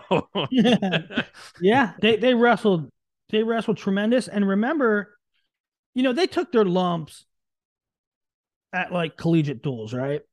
Yeah. Um, and so they had a really strong NCAAs last year. I mean, they were balling out. Kaylor AA, Willits AA, the other Willits almost AA and beat David Carr. Uh, they they were just balling out, and they lost the Willits. They lost a couple pieces. It looked like, all right, now they're to be hurting for a little bit. They took some lumps early in the year. Now, Chris Perry, it's like, I mean, Chris Perry, Chris Pendleton, it's like, okay, he has this, he's making it happen again at the end of the year eh, where Matt Olguin is beating Shane Griffith twice. Was that Shane? Was that match the difference in Oklahoma State beating Stanford? I think there Um, was a 10 point differential between Oregon State and Stanford 123 and a half to 113 and a half. yeah. So Shane wins, Stanford wins, right? Wow, I didn't even realize that. But yeah, that was the final uh differential. It was 10 points. So it very well could have been or something close, but it, regardless, uh, Oregon Yeah. State is clicking at the right time. Yeah. Pendleton knows a thing or two about that. Yeah. Yep. So, uh yeah, man, it's like I think I was going to take second. I just don't I just don't see they they they have Spencer Lee who's about a lock, Real Woods who should be a surefire finalist. Um and then so many other bullets. There was only two teams to qualify 10. That was uh Iowa and Virginia Tech. And so I was going to have a couple sure things in in Spencer and Real and then essentially a sure thing, a top 5 finish minimum from Cassioppi. Yeah. Um and so I just really feel like I was sort of locked in at 2. Now, I do think there's a path that Iowa does not take 2. Um there is a doomsday scenario where Warner has a bad tournament in a loaded weight. Assad doesn't place. Nelson Brands doesn't place. Um, I think there's a path for Iowa to not take second. But pre tournament projections, I think you have to have Iowa there. And who the hell usurps them? What team do you think could usurp Iowa? Nebraska. Nebraska would have to be perfect. Nebraska would have to be perfect. I mean, you're talking in that situation if Iowa has a bad tournament and somebody else has a good tournament. Well, if I told you, if I told you that Brett uh, uh, Teske doesn't place, Brands doesn't place, Siebrecht doesn't place, and Assad doesn't place. you know, if I told you if I told I- you that those four didn't place, you wouldn't think I was crazy, right? Do you know who at the beginning of the year I thought would crack the top three? Who's that? Cornell. Yeah. They've Yeah. got a couple injuries now, but Cornell has such a strong squad when you've got Yianni, Vito, you've got some of these guys that can do Well. Yianni Vito and now Ramirez has two wins over Monday. The problem with Cornell really is that, well, losing low hurt. yeah. Fernandez, Fernandez, they lost him. He was probably a fringe guy, but um, the problem with Cornell is they're studs. Other than other than Yianni, right? So they their locks are Yianni and Vito for five for major points. Their other pieces are at the worst weights, uh, Yeah. at the best weights, right? Ramirez at 65, and now Cardenas, who just beat Beard at 97. Foca too, 74. Okay, yeah. Yeah. So I mean if if Cornell would max and I would doomsday, then you could I could see Cornell jumping them. Yeah. I mean, the point differential you're talking to between like a Penn State and a Cornell is crazy with how far out Penn State is this year. Yeah, I just mean that for second, you know. Yeah. For second. I mean, can there be any drama for second? There's not going to be any drama for first. Can there any be can there be any drama for second? And I think there I, I think there could be, but one would have to max and one would have to min. I think what you're really looking at is the is the podium finish, which is who can take fourth and who's going to be, you know, taking fifth and and and kicking punching the wall. One more one more um wild card. What about Missouri? Missouri, yeah. M- If I mean, Missouri's if you, clearly- if you have O'Toole make the finals, if you have um Rocky make the finals, Zach Elam should place high. They're they've got a tough squad. yeah, you can. I mean, you can get points with Muller. You can get points with Hart. Yeah. You can, and and Noah Surtin, you can get points with him because, frankly, one twenty five is not great. Um, and I'm not saying that to disrespect Noah Surtin. I'm just saying, um, you don't typically put Noah Surtin in that uh high point scorer category, but at a weight like 125, that's certainly within play. Yep. Yeah, no, for sure. It'll be fun doing do, during uh, doing excuse me a full uh preview show. I Yeah, that's what I was gonna to ask. What's- too? What's your schedule? What do we do? What's what's next? Well, we're gonna have the next week when so Wednesday the Mulligans come out. um, when do brackets come out? I always forget. I always forget to. But th- they come out this week, do they not? I I think they do. I think they come out like the week before. Uh, they, they don't. Mulligans don't come out till Wednesday. I thought they came out Tuesday. Um, let me see what it was last year. I don't know, but they should. They need to come out. March immediately. 9th. Last year it was Wednesday, yeah. But I just got the news because I inquired. At larges will be tomorrow afternoon. Oh, tomorrow. Nice. Tuesday afternoon. There That's you go. I, that's what I thought. Tuesday, Wednesday. It, it goes Tuesday at larges. I knew that. I had a pretty good idea that uh, Basically, as soon as brackets the, come out a week before. as soon as the brackets come out, that's when we do the preview show. I might go to That's- Tulsa. I might go to Tulsa right now. You- You're gonna need to camp out to get a seat. I got uh no, I I I I got a um what A, I got a press pass, and B, uh I pulled the trigger on a on a sweet no, ticket. that oh, going to have to DM me the de- text me the details. On what that. you want you need one? I have a press credential, but I really want to be in a suite. I wasn't even sure that you were going. Weren't you on the fence? I'm still on the fence. Yeah. I've got everything lined up to go. I'm staying I'm I mean, I'll just say it. I'm staying in a suite with Oklahoma State people. That might be tough for me. Although you know what, they're a client of mine, Cowboy Wrestling Club, client of mine. I might have to um Dude, you Clay got an email. Clay, I'm in Clay Suite. yeah, I just put two two together. yeah. Come on, dude, stay with me. All right, I'll let you know. We'll, we'll we're gonna figure this out. All right, Willie, that was a two hour spectacle. It'll be great. It'll be great when Daton and uh Roman are in the fun. Oh my god. oh man, that would be something.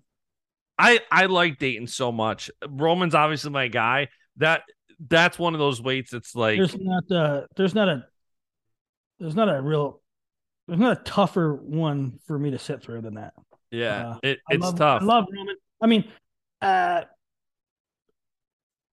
I might be closer with Daton than any yeah, wrestler any wrestler in the country. I me and Dayton are pretty tight. yeah. All right, Willie. Well, I'm sure we'll uh, be doing this couple times Yeah. next couple of weeks. All right. I will. You realize now that I will be incessantly texting you to stay in the suite. Yeah, yeah, yeah. No, I'm gonna call you about something else too in a few minutes. All right, brother. All right, buddy. See ya. Thanks, everybody. And the beat goes on.